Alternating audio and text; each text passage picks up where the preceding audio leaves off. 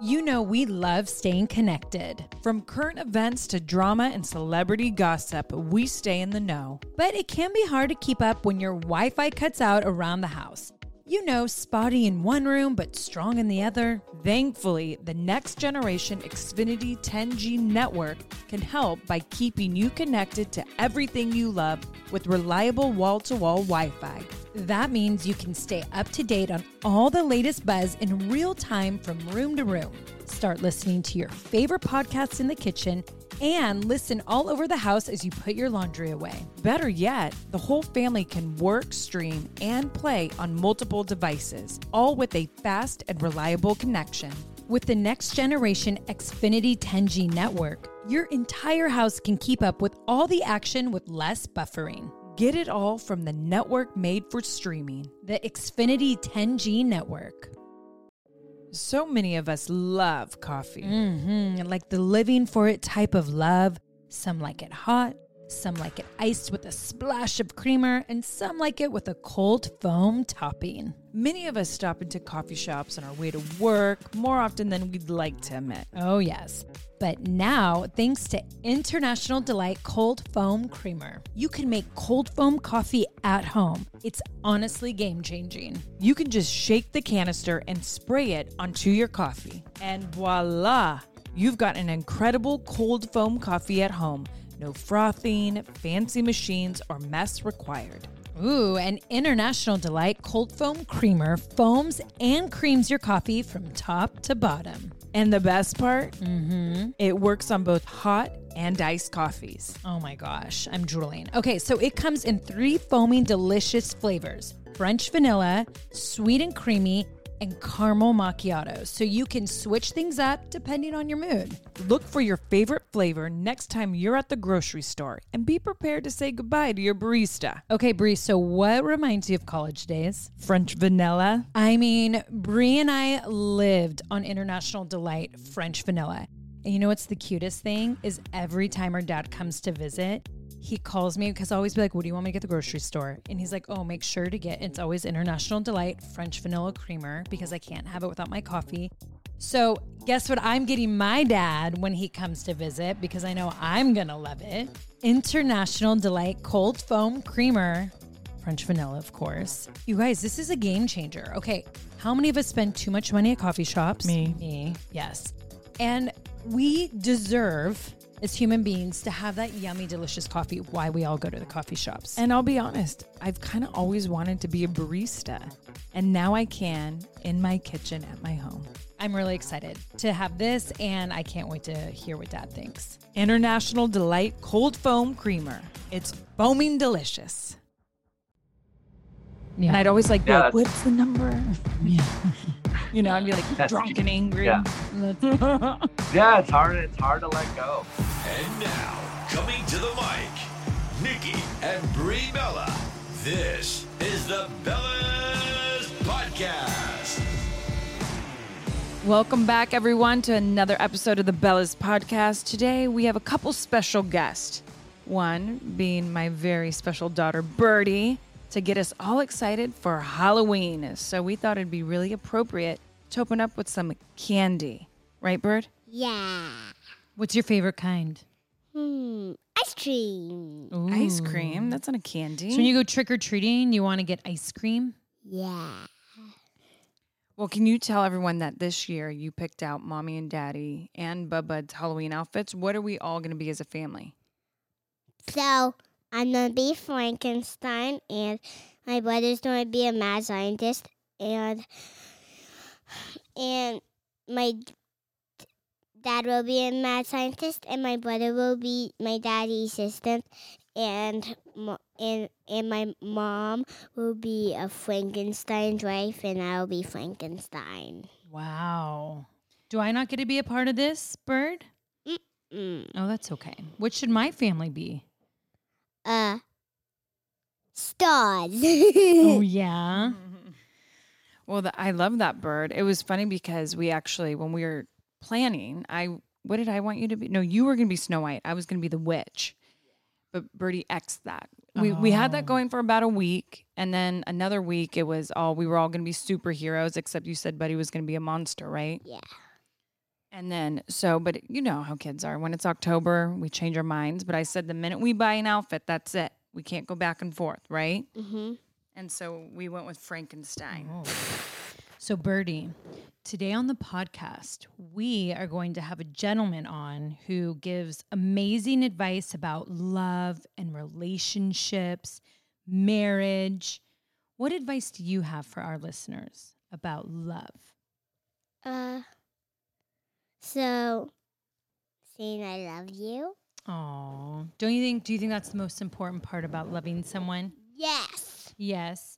And I think for you too, you do a lot of like where you draw drawings for like your mama and your dada to make them feel good, huh? Yeah. And when they hurt, I go and hug them and kiss them. Oh, that's You- really she does do that. And every day, she really lets Brian and I know how much she loves us, right? Mm-hmm. And then, did you tell everyone that you asked someone at school to marry you, right? Yes. And what did he say? No, and then we don't have a fight about marrying You did. Why did you get in a fight about it? because he did want to marry me and I did. So now I want to marry someone different. Oh, I don't blame you. But why do you want to get married so young? Don't you, don't you want to wait till like Dodo, how she did it? No, I did do it as a kid. Did you know some kids married? I don't know. Maybe in fairy tale land, but kids Yeah. can't marry when they're that young. And what else? What makes you want to get married? Eating a cake. Oh, the wedding cake. Yes, wedding cake is so yummy. What else? Uh, throwing out the roses. Oh. Like throwing the bouquet? Why to- don't we do this birthday for your next? Why don't we, Birdie? Why don't we do this for your next birthday? Why don't we just make the theme of it like a wedding theme? Even though it's your birthday party, we can make it feel like it's a wedding, so you can have wedding cake instead of birthday cake. What do you think of that? No, I'm thinking for my birthday, we'd throw water balloons at each other. But we could do that as like That'd be fun. Or next Halloween, you can be a bride and see really how it is. yeah. That's a good idea. I agree. Because Halloween's like when you dress up. right, Birthday oh, is something. Frankenstein's bride isn't. Well, that's what I'm supposed to be. Oh, Boo. well, is there anything else you want to tell everyone?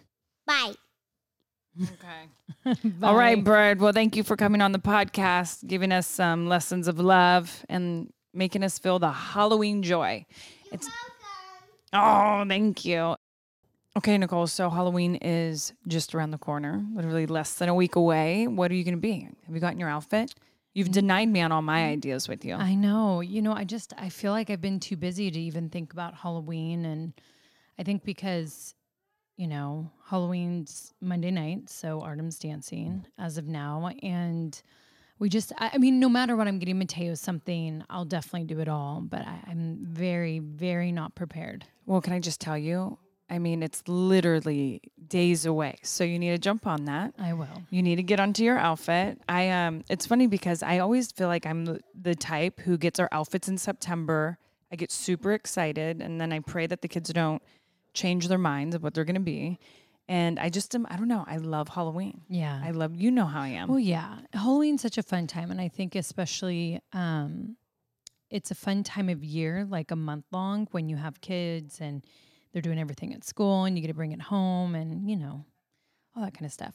But I have to say, I'm really excited for our next guest. I mean, I'm always excited for Birdie, but we have Nick Viall on the podcast today. Yes. And I've been super impressed because his book's out, um, Don't Text Your Ex, Happy Birthday, and Other Advice on Love, Sex, and Dating. And there's been like a lot of articles about it There has. and a lot of positive. And it is crazy to see because I feel like I've, you know, being a fan of, you know, The Bachelor, Bachelorette, I've known Nick for a long time, right? And it is incredible his journey, where he started and where he's at now. Like he's totally turned into this love guru. He has excellent dating advice and he's become that guy. But I really love everything that I've been reading, whether it's articles and stuff from his book. He has a lot of good stuff to say, especially for being a man. And I think it's really cool to see and hear the male perspective. And I also love seeing the fact that like he started out on this dating show and look at what he's become. And I think it's really cool. Right. Well, I think too, sometimes when you are going, and it'd be interesting to pick his brain, but when you're on a dating show where the whole world gets to see how you date, how you are in situations with a woman, and all those things, and then you get to watch yourself back, I feel like you do learn. You know, Right. I, well, and he- he's been able to watch himself back quite a few times. Exactly. Quite a few times. And he's done some pretty big, you know, talked about things on those shows. So I feel like it does make him have a little more wisdom in the dating game. And I also feel like he kind of gives men permission to like read his book and like learn. Well, that's what I like. I love about one of the articles, and I'm excited to talk to him about is I love how he finally realized one day, like, to let go of the ego and become vulnerable and like not care what people think. And it just makes you so much better in a relationship. And I think that is a big struggle for men. They don't want to talk about like the emotions that they go through or what they're feeling, or sometimes they're afraid to show it, whether it's in the public eye or it's in front of their friends. Like, I think we've all been there at a barbecue of like, ooh, why is he acting like that? Totally. Like, why is he showing off? That's like my main word. Like, why are you showing off? Yeah. Like, or I think also the biggest thing in dating is when I feel like forever everyone had this rule like, oh, you get the number, but you can't call him for three days. You remember that whole thing? Or you I wasn't a game excited. player. I wasn't a game player in dating. Were you? I, I think I was a little bit. You were. I See, was- I didn't go by rules because I was like, you know what? If they really care how soon or how late I text them, or I have to think about things, but I wasn't a big dater. I think because of that, because I was like, ew, I don't do this. Well, I will say my mindset always was like play hard to get, play hard to get. So I definitely kind of went into all dating situations like that. And it was funny because my ex said when we exchanged numbers, he texted me and I didn't get back to him for two days. And he always would bring that up. He's like, Why did you wait? Like, we had such a great first meet, first impression. Yeah, why? To the point we exchanged numbers. He's like, and I text you. I didn't feel like I needed to wait three days. I text you because I was excited. Yeah. He goes, and you waited, and I did wait on purpose. And I I, so badly wanted to text him back right away. Which is so crazy that you didn't because it's what you wanted to do. So do it. I'm and I you literally know was looking at the clock, like, okay, I think 48 hours is good enough. Let's text. Right. I'm see, I was so good at not that. Now the thing that I failed at in dating is because I would feel so bad breaking up with people that I just didn't ever talk You to them ghosted again. I would ghost them. And I was really bad at ghosting. And then I'd feel That's terrible like weird. I know I just didn't I don't it is really See, I didn't do that. I I, would definitely do like. I the- regretted that stuff. Yeah. I do the like sit down and like tears. Oh my gosh. See, I couldn't really handle emotional. that. So I, I would just avoid it. Yeah, and yeah, it was always hard. The breakups. Yeah. That's the worst part. That's the worst part of dating. But then you feel good that like you could have this long talk with someone and cry it out and realize like this isn't working. Like how much we love each other or like this relationships become comfortable. yeah. Like it's not working. Like Right. one of us have to like start the conversation and look at. Then at the end of the day, you both walk away meeting other people that you know you have a better relationship with. No, totally. It's so true. I mean, I just, it's just so wild to think of like when you go meet someone for the first time and you have those conversations and you're like, this is going to work or it's not. And I was already taken by the time there was dating apps and all that kind of stuff, right? So I've never like done Oh, the I've never done dating app experience. I have had a MySpace date that was like an epic fail because the guy looked nothing like his photos and I was like, oh my gosh, like Oh, and filters weren't even around then. It was like he just did a weird angle. And I just remember when he walked into the sushi restaurant, I was like, I was like, that. I remember is- this story. Do you remember this? Yes. And then he was, I felt bad. He was so boring. I was a college girl and he was talking about finance. I remember thinking in my head, like, oh my gosh, Who what is he even talking about?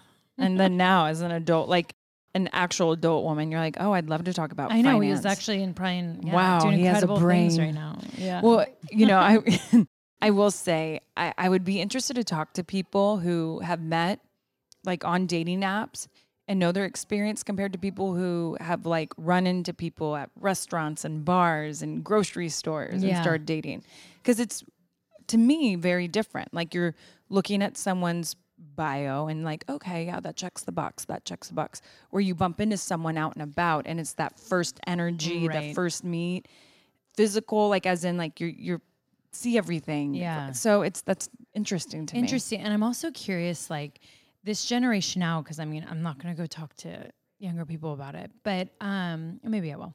Um, like, do you are people still waiting not to have sex on the first date? Is there still rule that you like don't even kiss the first date? Do you like? Because I never had rules, so if I was in the moment and I felt it, I did it. I didn't let anything stop me. I just think it depends the person. Yeah. I think some people have strong morals and some people don't. But you know what? I don't even think that's it because there's some people that I was like, oh my gosh, like you were just in a great moment and it was an amazing day. And then there was this one guy that I dated for a long time and he was beautiful. He was from Australia. He was successful. He was funny. He like had it all. And for some reason, we never had sex. And I remember running into him in San Diego like years later. And he goes, A M. That guy? no. Oh, okay. I was No, like, I thought you had. guy from downtown. oh my Nick, gosh! actually. Yeah. Yes. and he and you know it was like he he, he ended up telling me that how much that messed him up like did you friend zone me did you not like was there something wrong with me and i was like no we just would have fun and for some reason we wouldn't end our evenings I wonder if you're almost scared that it was going to be too good. Like it almost felt like, whoa, this is someone you marry. yeah Type of thing. Maybe mentally you were thinking that. That's interesting. yeah i don't know what it was because he had it all you sounded like someone you should have sex with. yeah i mean I, a lot of girls would throw themselves at him And especially some of the people you've had sex with. I'm thinking, why not this guy? But oh well some of those mistakes i just blame the alcohol but Unfortunately, yes. Now I have a question. Before we bring Nick on, would you like now, like being married and a mom and all of it? Is there days that you th- think like, oh, I wonder like how it would be to have those feelings again going on a first date?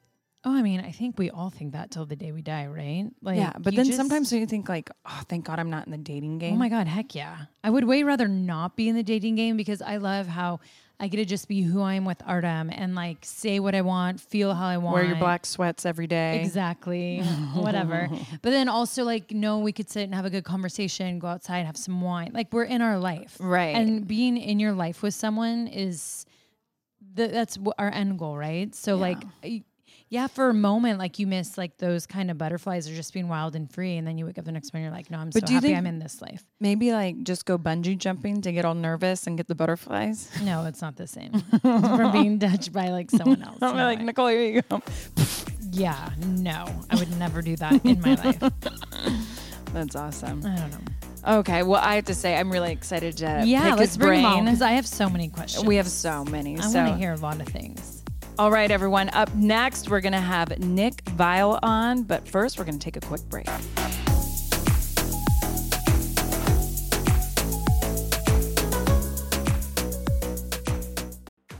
Texas Pete is a sauce that allows you to sauce like you mean it. It's generosity in its simplest form, and it's a swagger people have who know what's good. That's right. Each Texas Pete sauce is packed with bold, balanced flavor. The signature tanginess is what makes it a legendary hot sauce that can be used on just about anything. It has been at the center of dinner tables since 1929 and is still heating things up today. Oh, yeah. And you know, you're definitely going to want to try every flavor.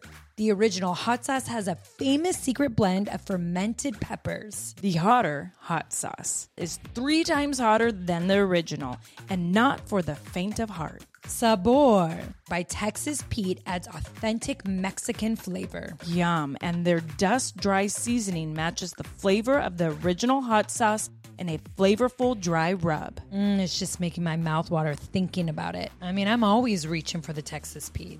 I think we put it on our breakfast, lunch, and dinner. We really do. We actually even sneak hot sauce in our purses, so if restaurants don't have hot sauce, we put it on. Texas Pete goes with me everywhere I go.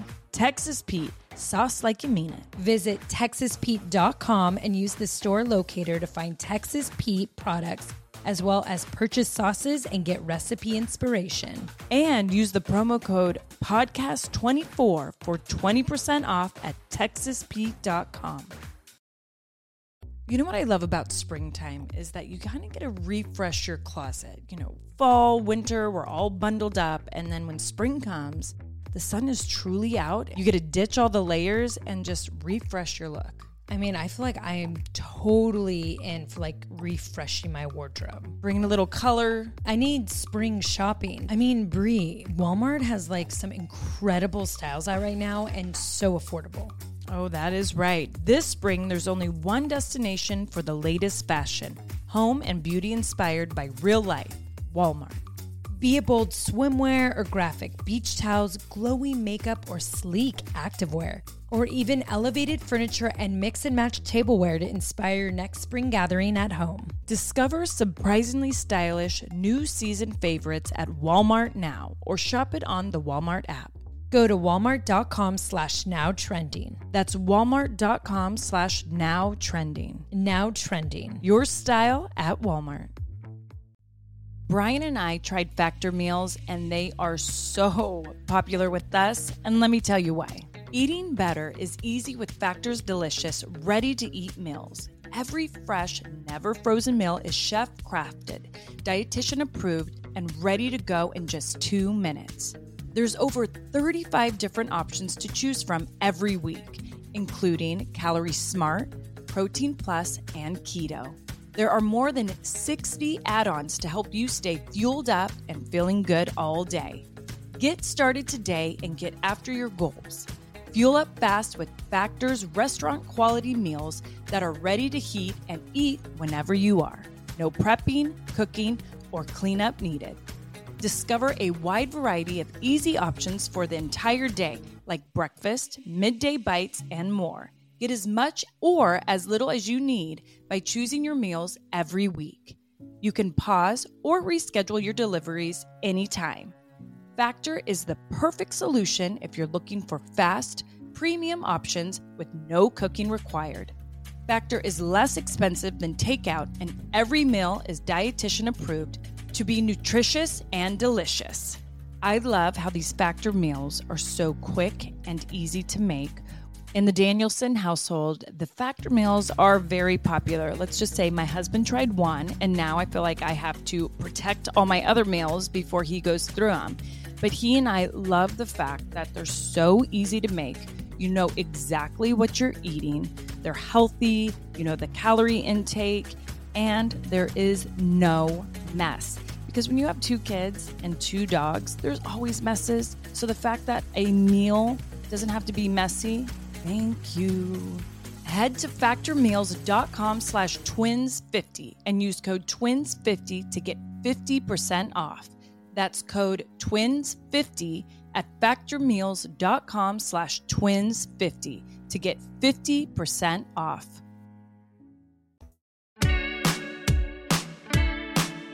Well, Nick, congratulations on your new book. Don't text your ex happy birthday and other advice on love, sex, and dating. Nicole and I were actually just talking about this before you hopped on, but we felt like if there was anyone out there, any male, to write a dating book, it should be you. Uh, that's very nice of you to say. I appreciate it. I was nervous writing it. I wasn't sure if it should be me, but uh, I was very grateful to my team and my editor to encourage me to write it. And uh, I, yeah, I was really happy with how it turned out. I was uh, definitely very nervous about it. I did not expect to, to write a book about this type of stuff, but it's been fun and rewarding and, and really happy how it turned out. Oh, I love that. Well, I mean, yeah, there's been so many amazing articles already about your book. I'm I'm actually very excited for it, but I feel like it's so organic to who you are and what you've become on, you know, your journey through all the different love shows. One thing that I've always admired about you is just how honest you are. Like you're just so brutally honest and you don't care. And I think that's a really great quality to have. I mean, I care. I care a little bit, but I guess not enough not to be honest. Right. Which is a good thing. Yeah. I mean, I feel like we all care a little bit, especially when it comes to the public eye and especially the ones that are truly opening up their hearts. I mean, just even us doing reality, you know, it's always hard when people comment on your real life or even when you're commenting on other people's real life and how people come at you. It's always hard not to care about it, right? Yes, it, it's definitely a challenge. I just always try to remind myself and certainly my friends and peers that one, what other people think of us is none of our business. And two, we were just never meant, no one's meant to have that much feedback. Yeah. You know? and I think it's really important in life to have a good circle of, of family and friends and mentors of people you trust, people who whose feedback does matter to you, people who can, you know, give you some critical feedback if you need it, but that circle should be relatively limited to people you trust. And I think compliments and criticisms uh, from people you don't know uh, are equally as dangerous. Mhm. And I, I do try to remind myself of that every day. But it, every now and then, again, I lose sight of that and, and go down the rabbit hole like everyone else Oh does. yeah, totally. Oh, gosh, yes. Well, wait, I have a question for you. So you've never texted any of your exes happy birthday? Of course I have. Yeah. and certainly like as this book really, you know, and when I talk about in this book, it's really for the people, you know, who where feelings are kind of unsettled, Mhm. you know, the months that follow a breakup or the weeks or days sometimes, depending how fresh it is. We use their birthday as an excuse is, is to reach out. And I, I've I've done that. I mean, I shoot, you know, like I, I remember, you know, way back when my first girlfriend, I mean, I, I looked I mean, I, I that I planned that day. I, I mean, I got feedback from friends of what I should write. You know, like was, I- you know, this really big anticipation. Like this was gonna be my chance to like, you know, jump back in and let her know I'm still here, and you know, you just get a thanks.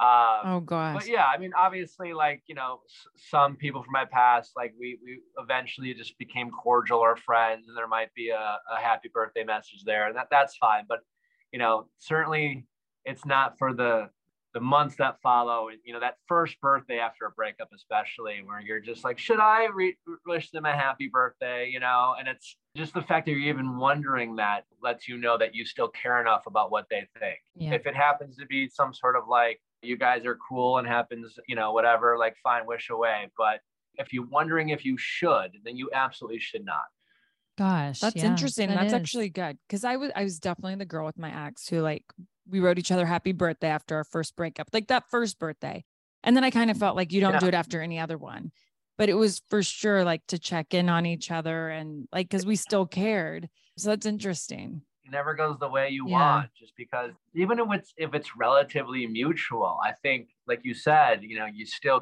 cared and you're just always there's always one person wondering if that's going to open up some dialogue or some conversation and when it doesn't it's such a defeating feeling Oh my gosh. Yeah. It's true. You're like putting yourself in like a situation to almost be let down. Yeah, I mean, I remember I had a buddy not too long ago, and he got out of a tough breakup, and you know, had a few months had passed. It was his birthday, and his ex wished him a happy birthday, and it just it ruined his day. It just absolutely, and it you know, it was like happy birthday. I hope it's great, but you know what? How he read it was, I don't give a shit about you anymore. I'm fine. Like, but Mm. you know, I feel bad for you. I hope you, you know, Yeah. it's like it just felt like such a, a sympathy vote. It was, uh, yeah. So we we do that to ourselves sometimes. We lie to ourselves about what we what our true intentions are, and we use these excuses with ourselves or with people to try to connect with people, and it's just kind of that human nature. Totally. I used to change their names and write like do not text or do not answer. So like if it'd pop up or if I felt the need to, it was like I'd read it and be like, oh yeah, like don't do this. See, I always deleted their that's numbers. smart. Yeah, smart, right? I always Delete deleted. or block. yeah. block is always good. You know, if it's for your mental health, I don't think there's any limit to who or how you should block someone. As long as it's as long as the focus is on your mental health. Yeah. If it's for uh, to elicit a reaction or to piss someone off, that that's the opposite. Yeah. Um, but if you're protecting your mental health, I think uh, people are just like, oh, well, won't that be rude? It's just like they're out of your life. Whoever you're even considering blocking, clearly you think there's a reason either to protect yourself from what they might say to you, or more often to stop yourself from, you know, having a weak moment or late at night. Yeah. Maybe you're out with your friends and you miss them and you just want to reach out. Uh, Oh, yeah. Even having to block someone is a good kind of reminder of maybe I maybe I shouldn't do that. You'll remember why you blocked him in the first Oh place. yeah, that's why I had to delete because I'm for sure the girl who gets drunk and then like wants Yeah. to like write something or call. I mean, I was. I've been married now for a long time, but this was always when I get fresh out of breakups. So I always had to delete because I never wanted to put myself in a situation and I never memorized anyone's number. So it worked for me. And I'd always like, Yeah, like what's the number? Yeah. You know, I'd be like That's drunk and angry. Yeah. Yeah, it's hard. It's hard to let go. It's so hard to let go. It is. Yeah. When you've had those, you know, something special with someone, it definitely is. Well, so why we're like picking your brain on love, what are some dating red flags that you feel like don't get talked about enough? I always go back to I think we don't think about our red flags when it comes to dating. Good point. And I and it's always just a mindset too, because sometimes it's just like they're rude to waiters, like obviously, right? Yeah. You know, like they're rude to their parents, you know, obviously, and little things like that. But sometimes those things can be pet peeves for some people and, and non-negotiables for others. But I think the biggest red flag that we often don't consider are how people actually make us feel. People will say like, "Well, it's how I feel," you know, and I don't even know what that means because we we will just say like, "Well, I." Like we say the word feeling and then we like assume what that feeling is. I feel like I'm not making sense here, but I Mhm. guess what I'm saying No, I is get what you mean. feelings can mean all sorts of things Yeah. right? We can feel happy, sad, confused, loved, you know, less than. We can feel manipulated. We can feel uh, also anxious. We can feel all these things, but we very rarely think about how like people make us feel, especially on dating. Yeah. And I was talking to a, a young woman today about this guy. She, you know, she reconnected with her first boyfriend, right? And they went on a date, had a really good date. It was fun. It was exciting. And then, you know, he's been kind of flaky ever since. And I, you could just tell. She's like, "Well, I like him," and I'm like, "Well, what do you like about him?" And she's like, "Well, you know, we had a good date." And it's well, okay. I'm yes, you had a good date, but you know, you could tell that she had a nice time, and the idea of reconnecting with her first love 15 years later, that story, and what when I asked her what how she was feeling, she was feeling like a little frustrated. She was a little confused that he all these things. And so when we actually think about how people make us feel and we think about what that feeling is, right? Yeah. Right. Because like sometimes when we, you know, when you're feeling anxious about something or excited, like I think we should often take note of that actual feeling. Yeah. And I think that's something we often don't do. We will just assume what our feelings are, or we'll, or we'll have a feeling and never check in before. It's just like I had fun with that person, and and then I like them, and then going forward, they'll never check back in with themselves. It's just like once they've decided that they like the person, every moment after that is just to get that person to like them back. Yeah. And even though they stop reaching out or they're inconsistent or they maybe they start being rude or they're dismissive or maybe they're just like on their phone all the time, they're just like, no, but I like them. Mm-hmm. I think those are red flags for ourselves that we should always be mindful of. Because if we consider those first, I think it's a lot easier than to figure out other people because then we can kind of be honest with ourselves with what we see. Because oftentimes we don't. Like once we decide we like someone, we're so good at making excuses for people. Yeah. Oh yeah. You know, it's like, oh, well, they didn't mean that. They've been busy. It's fine. And they're just trying to validate the feeling they decided they have rather than what they actually feel right now. Because feelings can change over time, especially early on. The less we know, the more things can change.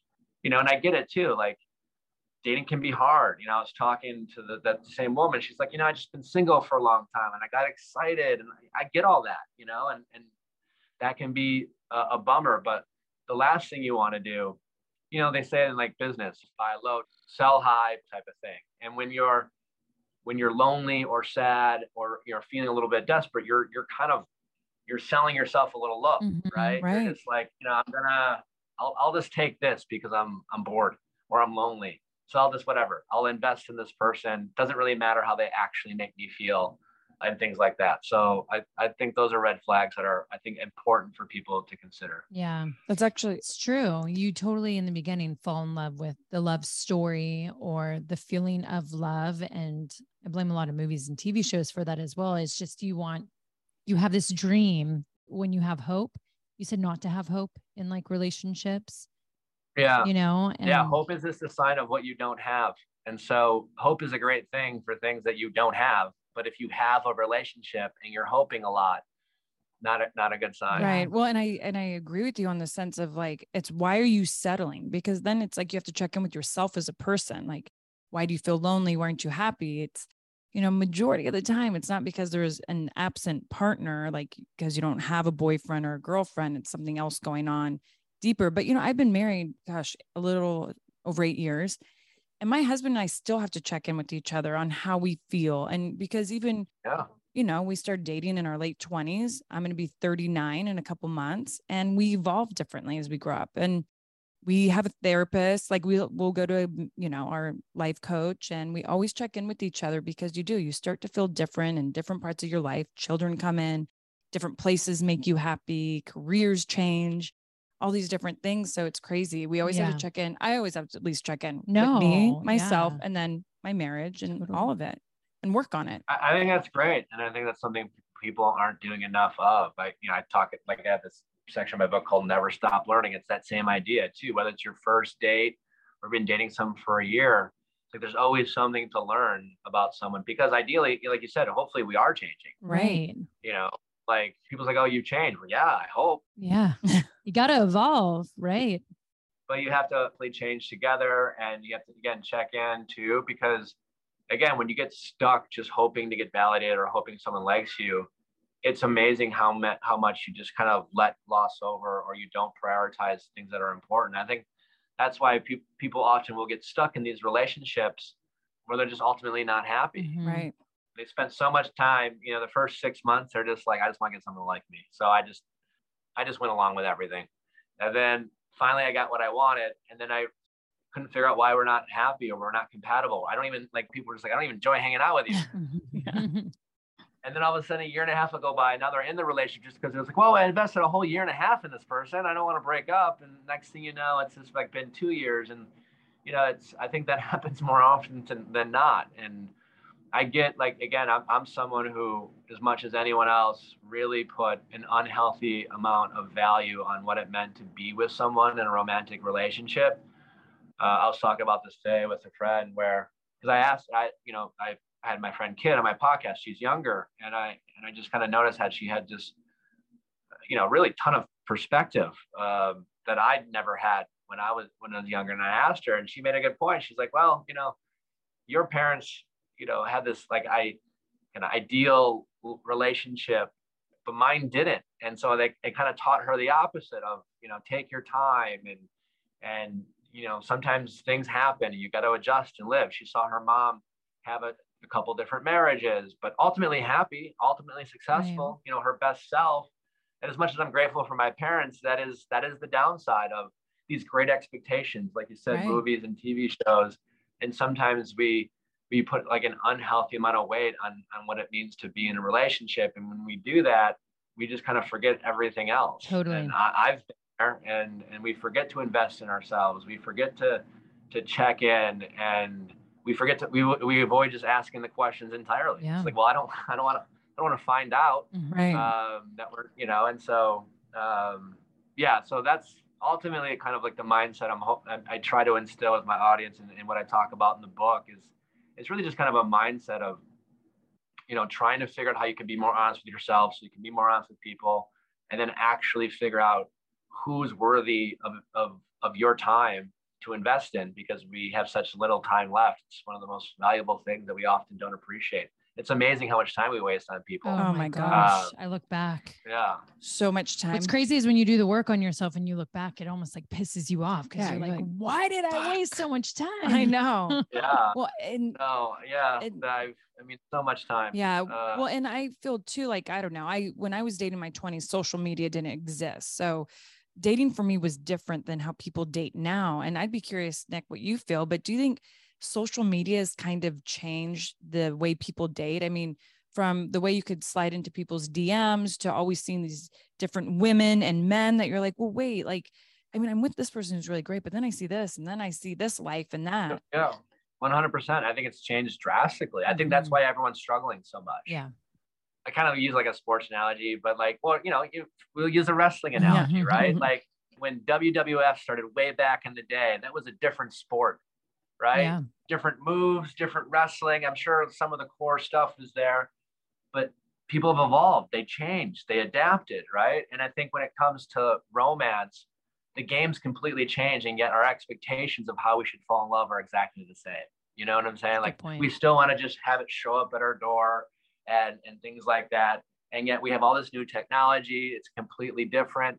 Uh, things like that. And yeah, I think there's definitely the paralysis of choice, right? Just like, you know, it used to be so much easier back in the day to find something to watch on TV.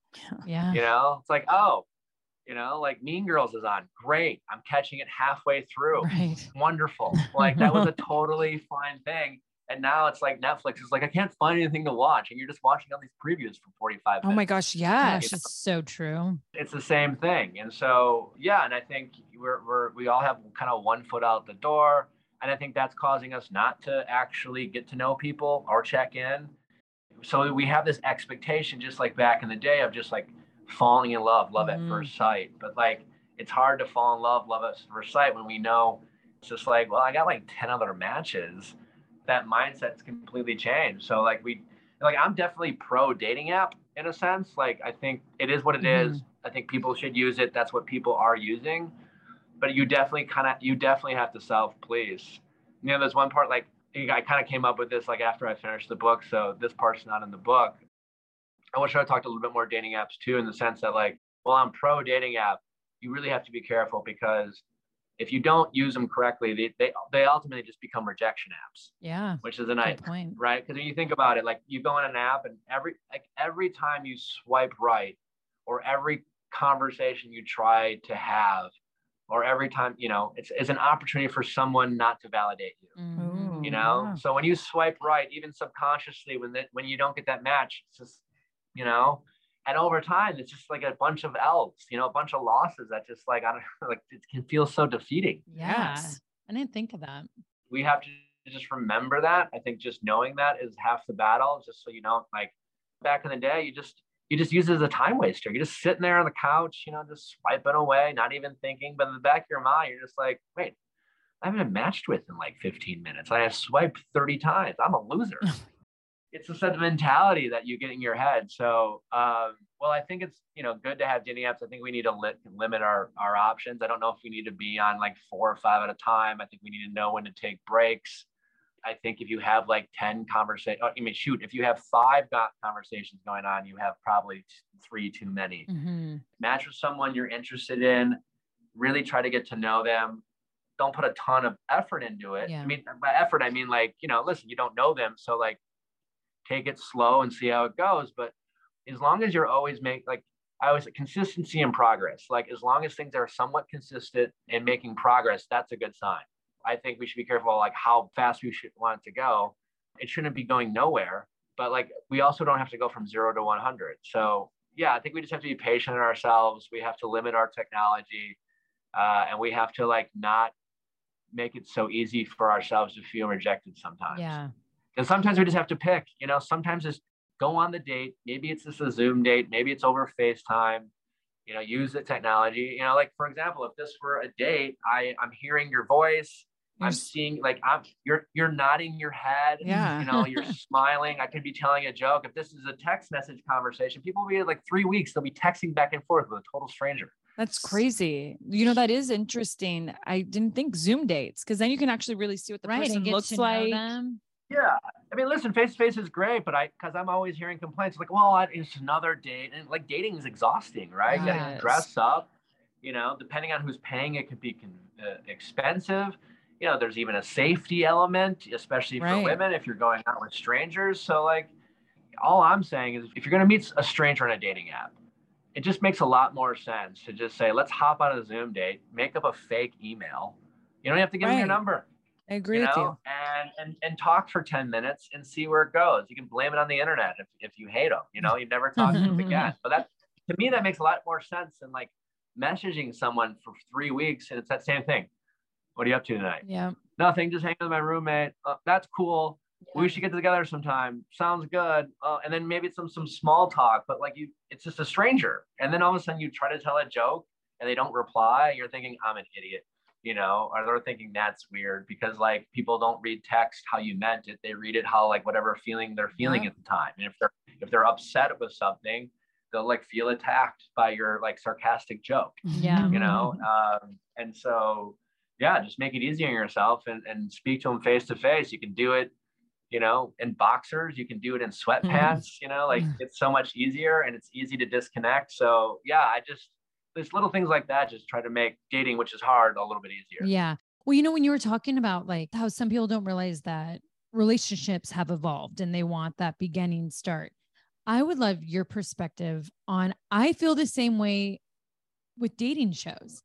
And do you feel like with where the world has come, do you feel like there's a starting to become a disconnect with like The Bachelor, Bachelorette when you have shows like Love Island and Love is Blind, where you have the same amount of male and females instead of this thing that, you know, was working when there was one one male and all these females or vice versa. Like, do you feel it all that's still working? Yeah, I mean, listen, I think the show, I'd like to see them more progressive in other areas too. Mhm. Bachelor in Paradise is on now, and I will say, you Which know, we were talking about this. It, I think it's far Bachelor in Paradise is far more relatable to common dating, Totally. right? I think, and like a lot of some of the things Genevieve and Shanae were saying were like very common things. Like, well, I just want to feel special and validated, which is, you know, you want to at first, but it's just like, well, from who? Like anyone? Mhm. And like, how do you want to be made to feel special? And but that's a common feeling, and it was very relatable. As far as like the the Bachelor and Bachelorette, I mean, I think that's what the charm of that show is that it actually is based off of like a 1950s dating. Yeah. It is antiquated by nature, so like, it's like that is the show Right. you know Totally. so like i don't know if you want to reinvent reinvent that but you know to your point you're seeing other successful shows like the love is blind and love island you know have their moment and be successful because i think another you know they're they're capturing some more relatable real world things that the bachelor sometimes doesn't Yeah. And if you were to make changes to The Bachelor, The Bachelorette, what changes would you make? How would you make it more progressive? Well, I would just like them to discuss more like real world things. Like they have their structure. So I, I wish they would just talk about like dating apps and like Yeah. just more real world Yeah. conversations they don't seem to do. I wish they would want a like I think Jesse Palmer is great and I think he's doing exactly what the show wants him to do. I wish the show would want their host to you know play more of an actual mentor role Mhm. Mm-hmm.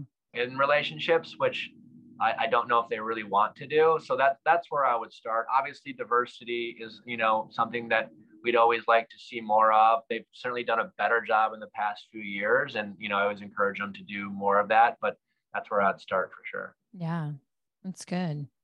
I, you know, Bachelor in Paradise, I've always thought was so entertaining and, like you said, so relatable. I always thought like it, the backdrop has always tripped me out because it's like The Bachelor, like the giant mega show. And always when I would watch them, Artem and I, because we're obsessed, and I'd be like, Artem, don't you think they'd be in a cooler place in mm. Mexico? and maybe it's like cool in person. I don't know. What, like, don't you agree? I mean, and I feel bad saying that. I have a soft spot for that place. It was like, it was it was like glamping. Yeah, you know, because I'm not. I'm not much of a camper, but I do like the beach, and I kind of felt like this was my version of like roughing it. But I still had really good food and safe quarters. Yeah, you know, like totally. so I weirdly, I weirdly liked it. I think they kind of do it on purpose. Yeah. You know, I think it gives it a charm. It's kind of worked for them. It honestly helps make for good TV because they, you know, Oh, it it's kind of psychological torture for the cast. So like, yeah, I, I get it. They should could they could definitely have nicer places, but I'm weirdly biased to that place. I, I kind of hope they stay there. Yeah, that's good. Where's it at in Mexico? It's in Sayulita, like outside of Sayulita. so Okay. Part Puerto Vallarta, kind Oh, of. I love that oh, area. Oh, it's beautiful. But when you see like their rooms and stuff, Yeah. you would expect like, It's like a, it's like in the middle of a jungle. yeah, Oh, yeah. wow. It's, yeah, it's literally in the middle of a jungle on this private beach. And which I get. I mean, you're there for love, not anything else. whatever. So you, you I mean, got to yeah, rough I don't it. know. I don't know how much that actually is going on. I know, honestly. The boom boom room, right? Isn't it called the boom boom room or Yeah, they have that. I think nowadays, I think it's just so hard for cast to be sincere with all the, with social media being what it was. You know, they, you know, back when I went on, it wasn't like, you know, people went on and they went off and like they're never heard from again. And you know, social media, you know, I'm very grateful. It's allowed me to build my platform and and and do things like write this book and have my show and and put in the work to try to see if I can make something of this. Mhm. And it, it's certainly taken a ton of work, but there have been other people, you know, other other my peers have had a lot of success as well. And so I think people showing up see that now, and it's that's why they're coming on. yeah, you that- know, yeah, you feel that totally. and you just want them to be like, I don't know if I really believe anything you're saying, you know, because it's always so. They're, I feel like they're always thinking like, what's the best way? What's the most likable thing to say? to capitalize, how could I? Yeah, right. For sure. Yeah. Yeah. Which is but I don't really I don't really fault them. I just I, I feel like I you know if if I showed up these days, I don't know how I could turn it off. Yeah. Well, they see how well a lot of you are doing. And so they're like, whoa, I could go on this incredible show, possibly find my wife or husband, and also have an incredible platform to do what I've always dreamed of. So I get, you know, the lure of it. And um, So you're like, I gotta go in the boom boom room. I better take one for the team, and go viral. What moment, Nick, would you say? And I don't know if it was something that you did in a relationship or something that happened to you, but really just made you want to become vulnerable and use your platform and, you know, become who you are now. Do you remember that moment? I remember a lot of moments when I was younger dealing with heartbreak that caused me to want to figure out why I made my love life so hard on myself Yeah. or why I just always felt stuck. Because when I was younger, it was just like all I knew about love when I was younger is that it, it was special Mhm. and that it, it, it was hard and took a lot of work. Yeah. And I just was like, okay, well, when it's hard, I'll just gotta, I just gotta power through. And I've always been a fighter, and I've always been persistent and stubborn, and Mm. and those are qualities that have have been great for me in life.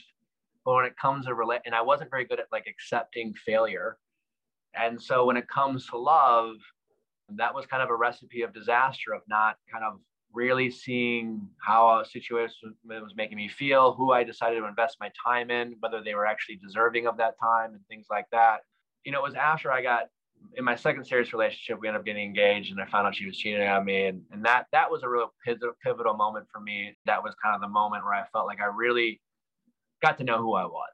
You know, Mhm. I really took the time to like understand how my choices were playing a role. You know, it was just Yeah. easy for me to be upset at, you know, my, my exes because, you know, there were moments where they really hurt me, you know? So when someone hurts you, it's just like, well, why would you do this? Or why did you say that? And, and that's not to say I, I didn't have a right to be upset, but I just was like, is there anything I can do to avoid this in Mhm. the future?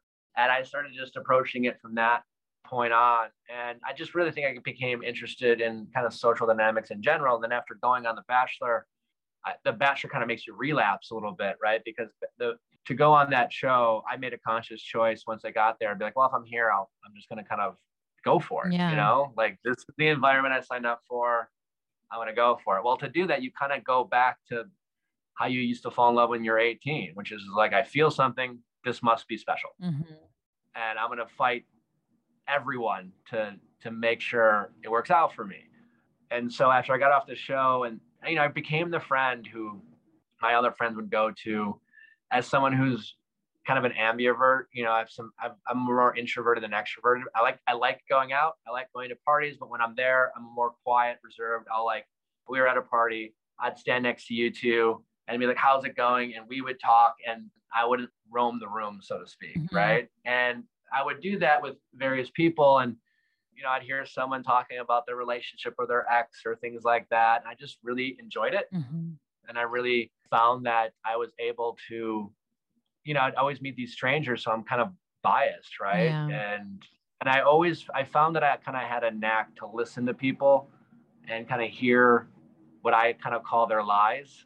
Do they tell themselves? I don't mean like they're just like we always lie to ourselves about like the the always and the maybes or the sometimes I feel this way, but not really. And I'm and I would always be like, well, what do you mean not really? You know, Yeah. and things like that. And I'd ask a lot of questions, and I'd always kind of get good at kind of uncovering something that make them go, yeah, that's exactly how I feel. And then and I just had a knack for that, and I just, just really enjoyed it, and and tried to make a show out of it, and, and thankfully it's it's worked out and, and had some success and Yeah. so yeah, it kind of all kind of started with my own issues and, and, Mhm. and evolved into what I have today. Yeah. I love well, that. We all enjoy it. That's for Right? sure. What other dreams do you have? What else would do you want to do in your journey of life?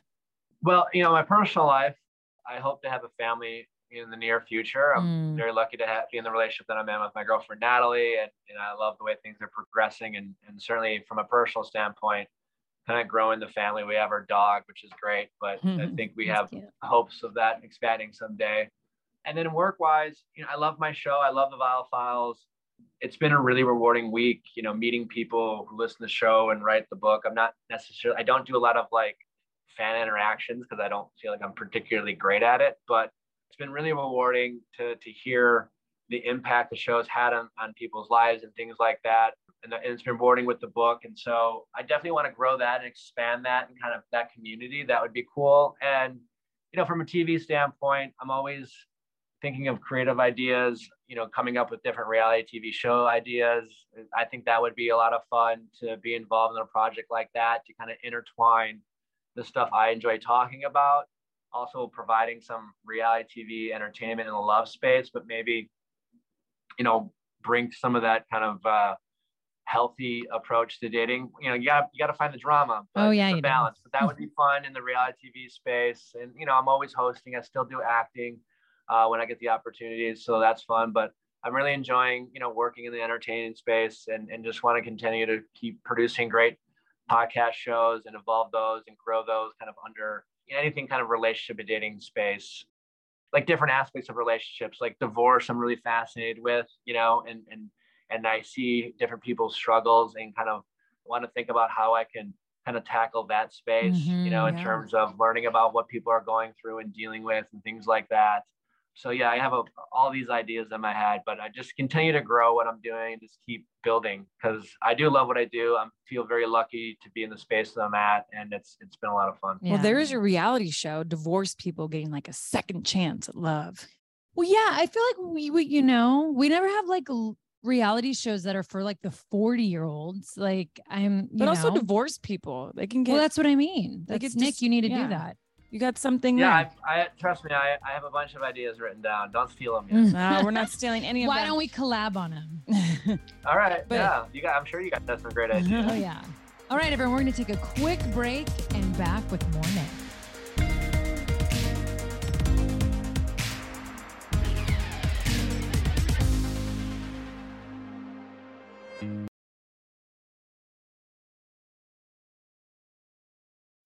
I'm Roman Mars, host of 99% Invisible. I'm excited to be teaming up with Lexus GX and SiriusXM on some very special 99PI episodes. We're heading to some of the cities in the US that have special meaning for me and exploring the ways that these cities marry form and function. To learn more about the Lexus GX and SiriusXM and Lexus vehicles, visit lexus.com slash GX and SiriusXM.com slash Lexus Trial. The all-new Lexus GX. Live up to it. Check out the 99% Invisible feed now and listen to these special episodes. Thrive Market is a go to for all of your grocery and household essentials, and the convenience of getting everything online, then quickly shipped to your doorstep is a huge time saver. Thrive Market carries brands with the highest quality ingredients and sourcing methods. They restrict hundreds of ingredients across their food and cleaning categories, and you could use their on site filters to suit your lifestyle needs. Whether you're looking for organic kid snacks, low sugar alternatives, or gluten free pantry essentials, you can curate your own shopping experience with a few clicks. When you join Thrive Market, you are also helping a family in need with their one for one membership matching program. You join, they give. Nikki, where do we get all our primal condiments? Thrive Market. You know it. I have actually loved so much that I have been able to transform my refrigerator, even my pantry, to healthy, low sugar condiments. Mm-hmm. Everything in the gluten free, whole 30 diet recommendations. Thrive Market for me is that one stop shop where I can pick and choose all the things that are healthy for not only my kids, but for myself too. And boom, they're at my front door within days. They definitely make it super easy to stay healthy, organic, all the things that we really want in our household. One thing that Thrive Market has helped me with is I've wanted that when it comes to household cleaning items or just stuff that you actually put in your house besides consuming and they've really helped it. I had one one of my goals this year was less plastic in my house. Thrive Market helps with that with refillables, with what I exactly need to clean and look, when you have kids running around having a company really care about the ingredients inside it, that's super important. What we're spraying on our counters, putting in our toilets, on our sheets, all of that matters. So grateful for a place like Thrive Market that really looks into ingredients and we know what we're buying. 100%. Join in on the savings with Thrive Market today and get 30% off your first order, plus a free $60 gift. Go to thrivemarket.com slash twins for 30% off your first order plus a free $60 gift. That's T H R I V E market.com slash twins. thrivemarket.com slash twins. Warning things are about to get intense. I mean, Brie and I are talking like that intense moment when the room stops, maybe time stops, when everything might be going around you, but you're looking at that one person dead in the eyes, or a maple donut And in our eyes. Usually, I'm giving that stare down when I want to ask my husband for his credit card so I can go shopping. Ooh, that is the intense that I like. Intense heat, lasting plump. From the hot new Lifter Plump from Maybelline, New York. Formulated with chili pepper, Lifter Plump delivers a heated sensation for an instant lip plumping effect that lasts. Available in eight sizzling shades blush, blaze, red flag, hot honey, cocoa zing, and many more. And you know me with that red, nothing like a red flag on my sizzling lips. Oh, we know it, mm. girl. Can you take that heat? Find your shade at Maybelline.com or a retailer near you. Amazon shoppers get 10% off Lifter Plump purchase with code 10PLUMP for a limited time.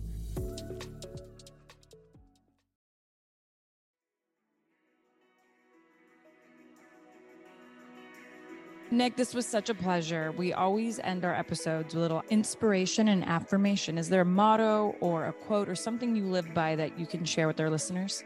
Well, I kind of already shared it, but I'll share it again. And I read it in a book that changed, you know, really helped me. It was Dr. Wayne Dyer. You know, said what other people think of you is none of your business, and I. that's something that's really important for me to remember on a, a day in and day, day out and make sure you're always prioritizing your heart over your ego and make sure you know the difference because uh, your ego doesn't care if you're happy it just cares if it's right Mm-hmm. and That. we often will make decisions based off of what our egos want us to do and we often will ignore the things that we really need to feel fulfilled and nourished Yep. That is great. That's I love that. Aw. I ego is I look at that and I feel like, you know, just like Well, money, it's the root to all evil. And, and it's nice a man like you that can, you know, proudly say that because I feel like there's not enough men that use their platform in that way. So maybe to add to that, I think one goal I have yet to figure out how to tap into. I'm very thankful for my audience. Uh, my audience is mostly women. I have a, a, a large male audience, and I'm thankful for them. But I have a much, much, much, much Yeah. larger woman audience. But yet, when I'm talking to a lot of men, they do have those struggles and those fears and insecurities, and they just have a hard time feeling safe to express that, you know. And I think certainly I don't, I'm not going to be able to solve this on my own, but I'd love to figure out how to continue to tap into, you know, just share more about how they feel about feelings, you know, Yeah. how they feel about themselves and why they make the decisions that they do. I would love for men to, you know, check in with women more, become more comfortable with communicating with women. I, and I think it comes, it goes, it's both ways, right? totally. I think, you know, unfortunately right now we're not living in a time where people with differences are coming together. Where, you know, all differences are, are kind of being made to feel like no, it's no one, it's not safe. So uh, it's an uphill battle. But if we can just learn to empathize, you know, like I say this in relationships too. When when you're in a fight with someone, just for fun, just for fun, just stop for a moment, even if you know you're 100% right, and just for fun, think, if I were in their shoes, how might Yeah. I feel? Yeah. And I think if you do that, Oh. just alone, that will that will help us feel a little bit more connected. And so uh, I certainly hope more more men uh, embrace that type of mentality. Uh, and certainly, this book is not just for women. That's for sure. It's not written as a guide telling you know women anything. It's just for me. I wrote from my perspective of the experiences I felt in relationships and dating. And you know, my goal for this book was to have anyone who read it, regardless of who they are, their gender, their orientation, anything like that. It's just a one-on-one conversation. It's just about like how to avoid disappointment in the short run, make decisions that help you, you know, be happy really in the long run, and and just be a little bit more honest with yourself so you can be honest with other people. mm, Yeah, I love that. that is great. So to everyone listening now, please get Nick Viall's book out. Don't text your ex happy birthday and other advice on love, sex, and dating. And also, which I love, your podcast, The Viall Files. So make sure to check them out. Yeah, and I, I look forward whenever you ladies are in LA. I can't wait to have, have a chance to have you on. It'll be a lot of fun. Yeah, let's figure it out. Yeah, Yeah. we'd love that. Well, thank you so much for coming on and spending your time with us. Meant a lot. I appreciate it. Thank you. And uh, definitely would love to have you guys on. Yeah, Yeah, we'd we'll love see you that. for sure. All right, take care. Bye. All right, everyone. Well, make sure to vote for my husband Monday nights on Disney Plus with Dancing with the Stars. And please make sure to call the Bellas Podcast Hotline and leave us a message at 855 3 Bellas. Um, we love hearing your voicemails, and we are going to get to a bunch soon. Also, you can find us on TikTok, Instagram, and Facebook. So just go check out the Bellas Podcast.